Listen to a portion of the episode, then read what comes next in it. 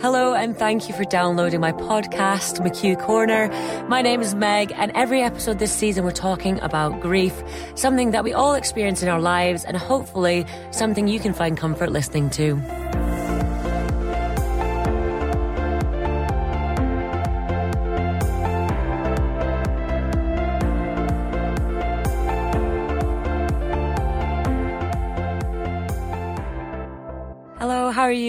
My name is Meg McHugh, and oh, that rhymed. And this is my very first podcast. I don't really know what to expect from it, so we'll just go with it. My dad passed away a few months ago, back in November now. And since then, I've made a YouTube video on it, on the topic of um, how he passed away, and then another one on how we need to change society's way of dealing with grief. And I had a good response to my YouTube video. It was all very positive. A lot of people saying it reflected with them or it sunk well with them. And my boss as well from work, currently working a radio station, North Sound One. He said, Why don't you make a podcast, more of a lengthy theme on different kind of angles to this certain topic and get people involved in it and see what people think, maybe a few question and answers, and just to see if this sort of thing lands with people because I get probably the initial response reaction to this podcast would be that it's an intense, heavy topic. That's kind of what I'm trying to change. I don't want it to be seen as intense and heavy. I want it to be seen as something that's quite warming and loving to speak about and to bring people closer together. And that's that's what I want to get out of this podcast. So hopefully make a little series on it because it's very important to me.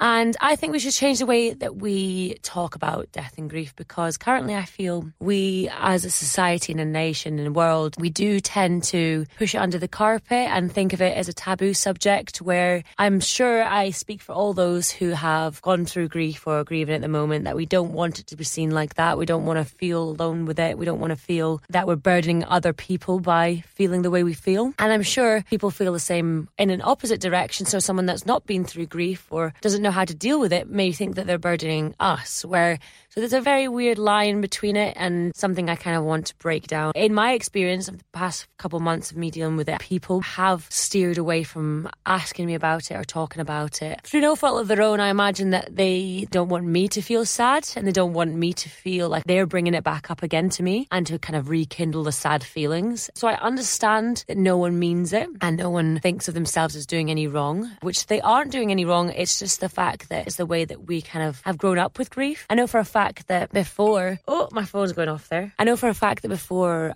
I experienced this myself. I never fully thought into it. And I didn't fully know myself how to deal with people that were grieving. But now, you know, when people ask me about it, when people say, How are you doing? I've been thinking about you, it means the whole world to me. So rather than it becoming a taboo subject, I know for a fact that when I pass away, I don't want people to feel that they can't speak about me because it's a sore subject. I don't want anyone to feel like their loved ones are fading away because I think that's what we do. I think no one talks to each other about it, and that's what causes depression and that's what causes a very downward spiral of events, which is not what anyone needs after someone's passed away that's a loved one. You, we, need, we need kind of to support each other as much as possible. So if this topic sits well with people and gives them an outlet, I would love to continue with a Q&A sort of thing, even get people who would like to share their own story onto this podcast and talk to me about it and see different angles angles of what they what they've been feeling or what they've been going through in their daily lives since. So that's my vision for people to feel that they can open up about it and for attitudes to change about talking about it. Because I really, really want to make it a less of a negative, worrying subject area, to feel awkward about it almost. So let me start with my story of how my dad passed away. So my dad has been very unwell for a while. Well, no, for not for a while. He had been very unwell for a short amount of time. Sorry, should I say? He had a heart attack back in October, and we all thought it was a heart issue, and kind of were led to believe that until was pretty much his last day. He had a major heart attack and he did need a bypass surgery, which he had. We are all a little very nervous about this anyway and he recovered from it. He, he didn't recover from it, but he survived the surgery, is what I meant to say. After visiting him a few times in the hospital uh, over the following weeks to this operation, he seemed to deteriorate in a quick way. It didn't seem like it was going to plan. So anyway, being hopeful, we we all kind of thought, oh well, maybe he's just his immune system needs to build up again. He needs to feel strong again. But we all agreed that as time went on, he looked a lot worse and there was more complications. So after a couple of weeks, maybe five weeks or so, my mum was told that he had cancer in his kidney that it wasn't discovered before and his stomach had ruptured So his insides were poisoning him and it wasn't it wasn't going to work out for dad. They told her this the night before he died saying that he had a couple of weeks to live. And my mom bless her said to me you should come down on the train over the weekend and see dad. Didn't kind of cotton on about any of this because I could imagine she wouldn't want to make me worried over the phone. So the next morning at three in the morning, I got a phone call actually, which is strange because I don't usually keep my phone on loud. I don't know why I kept my phone on loud that day. Maybe it was something in the universe telling me to. But she said you need to come down urgently. I got on the train, worst train journey of my life because it wasn't until 5 a.m. that I could get on it. So I was pretty much pacing my flat. And around an hour before I actually got there, I was told over the phone by my brother that I needed to say my last words to him, which was honestly the worst thing I've ever had to do because I was on a train full of people. It was, you know, at rush hour in the morning, and it was nearly impossible to say how you feel about someone you love under pressure and having no clue why you have to say it because the day before you thought he was recovering in time for Christmas. I, as best as I could, told him how much I loved him and that he was a brave man and how, how much I'll always love him and how much he's my best friend. And um, he he did pass away before I got there. Not to my belief. I thought that he would make it. You know, you always have hope. You always have hope that they're going to make it. And you know, I got there and he, I just absolutely lost it, lost my mind. I've never felt an experience like it in my life, and not something I would ever wish on anyone to to be kind of told the person that means the most to you is gone and there's nothing you can do about it and you had no warning to even think about it. And I always think to myself, what would I have preferred? Would I have preferred to know my dad was going to die and kind of get used to that? Or would I have preferred it the way it was and to be kind of unaware of it? There's two arguments to both sides, but I guess I've had the easier way because I wouldn't want him to suffer any more than he already did. But at the same time, for selfish reasons, you just think, ah, I, I didn't didn't even get the chance, you know? Didn't even get the chance to even understand it, let alone you know, say goodbye or anything. So that was really bad. And it can play over and over in my mind. And that's kind of a short version of it. The long version would take too long. And point of this is not to explain what happened to him, but how I'm dealing with it now. And so this is over two months ago now. And don't get me wrong, the first few weeks that people found out about it, I wrote a big post on Facebook explaining what happened because I've been off work and things like that. People would be questioning it anyway, so I kind of wrote a big tribute to him and said everything that I felt towards him. Well, not everything, but you know, everything you can possibly say on a Facebook post. So floods of messages came in, floods and floods of messages.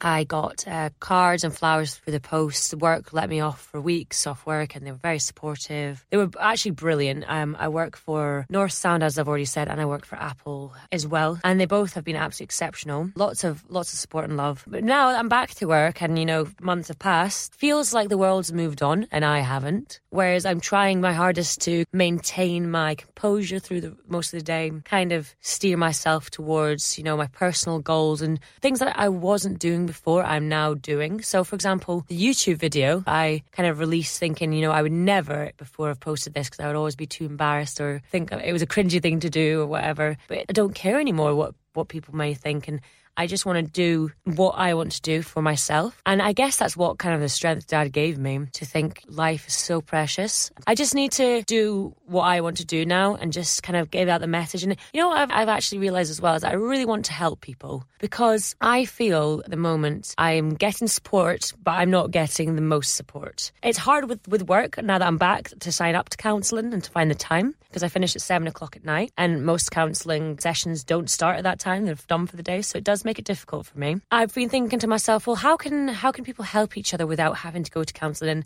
this is a disclaimer right now that I'm absolutely not trying to say I've got any counselling confession within me whatsoever, or have even studied psychology or anything along those lines. So that's just to let anyone know that, that I'm not trying to portray that at all. It's more that I think different way, a different outlet to discussing grief and discussing feelings and to help and support one another is to talk about it, is because I really want to reach out to people and talk, tell them about my experience and for them to tell me about theirs. For people who aren't going through it, to know how to deal with it and how to feel comfortable with dealing with it. Because I know for the fact people do think that they're burdening me. But you know, if someone asks me at this stage, even though two months is not a long time at all, but it feels like an eternity, and people are getting on with their daily lives, people are doing their own thing. But when if someone says to me, How are you doing? Not just how are you doing, but you know, how are you doing in the new year? How are things going for you? How are you feeling about your dad? That means so so much to me because it's allowing me to have that avenue to speak about it and to speak about him and to keep him with me and alive. Because I think that really annoyed me about a month ago, actually, but it was kind of after a few drinks and someone said, Oh, you must be kind of over it by now. And I was just like, What? What do you mean over it by now? Just because I'm trying to compose myself and I'm going out for a drink and I'm trying to be a normal person and try and do normal things, what gives you the inclination that that must mean that I'm over it? So it gives people who are grieving this sort of guilt almost. Well, I feel guilt anyway, that if I'm ever smiling or if I'm ever laughing or if I'm ever having a good time or you know, doing something fun, that I should feel guilty because I'm not at home crying about it because it gives people the impression that I'm over it. So that's another thing that I think we need to all change because for that person to say, "Oh, you must be over by now," you know, having out having a good time, I was like, "How can you possibly think that that is what I'm feeling?" Think that when people say to me, "How are you doing?" it means so much to me that people realize that I am still struggling and, you know, I always will be struggling. I still feel the rawness all the time and I still think about him. He's not right at the front of my mind at that point. I'm not concentrating on him. He's still there and I want to speak about him. I want to speak about who he was. I want to keep him alive always and uh, laugh and joke and, you know, make the negativity into a positivity. Because when I um, uploaded my YouTube video about how we all feel too scared to talk about it, one of my friends who his dad passed away a couple of years ago he messaged me and he said, Your video meant so much to me because that's what I felt. I felt like I couldn't tell anyone, I couldn't speak about it. And when I got drunk, it would kind of explode out of me, which is not healthy. And it's something that's completely relatable because now, for me personally, when I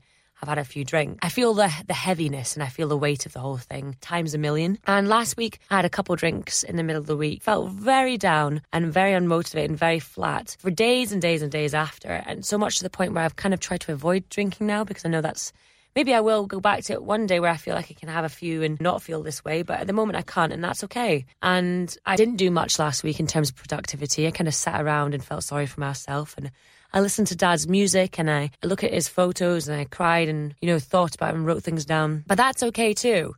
I think that I can ha- I can come across and I can f- seem positive because maybe I am feeling positive that day. Maybe I feel right, I'm going to get up, I'm going to be productive today, I'm going to do something for myself, I'm going to go to the gym, get some endorphins out, I'll maybe having a good week. Comes in waves completely. And I think people need to remember that, that I'm, I'm struggling inside too. Not just me, anybody that's going through grieving. And I'm sure that anyone listening to this knows what I'm talking about when they've seen someone else going through the same thing. They feel very attached to them. So, for example, this is a very strange metaphor.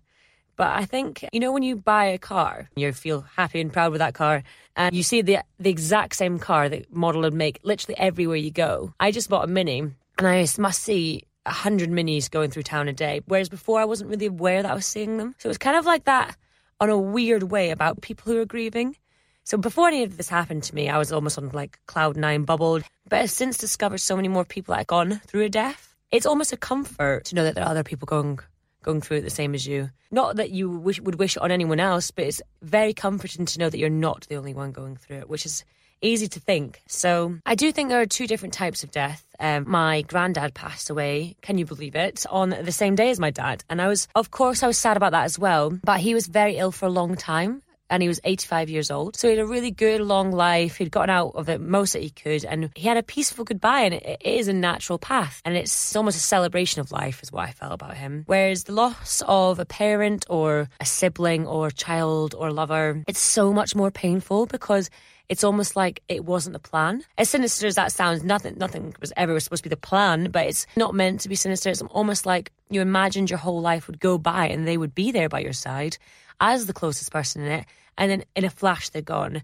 And it's it's how do you make peace with that and how do you understand or accept it? And it wasn't natural at all. It just happened. And it's almost like you're a shell of a person who has to carry on their life without them. And you learn how to live again. I, I know for, a fact that I've had to learn and I'm still learning how to find my personality again. I feel I do feel different. I feel like I've got different tolerance levels and different enjoyments and literally spend next to no time on my phone at the moment because I'm not enjoying being on it. I, I find more enjoyment in going for walks or reading or videoing or talking or you know, genuinely positive experiences. I enjoy exercising now too. But yeah, the t- the talking is is very important, I think. And I think no one no one knows or no one will ever know how to go through something like this. I don't think it's something you can learn to live with. It's just kind of trying to get up the next day and feeling a little bit more acceptance with it or a little bit more positive about your, your own life. And I don't want it to break me as a person because I find some days when I have very negative days, I feel like a breaking point. You do wonder what, what, the point of anything is when someone so special has been taken away from you. But what I want to do is I don't want to let it break me and I want to find some sort of opportunity within this where I can either help other people or I can help myself along the way. And I'm no expert, like I said, counseling or anything, but I think this is a good start. I heard a good saying, there is always opportunity in tragedy.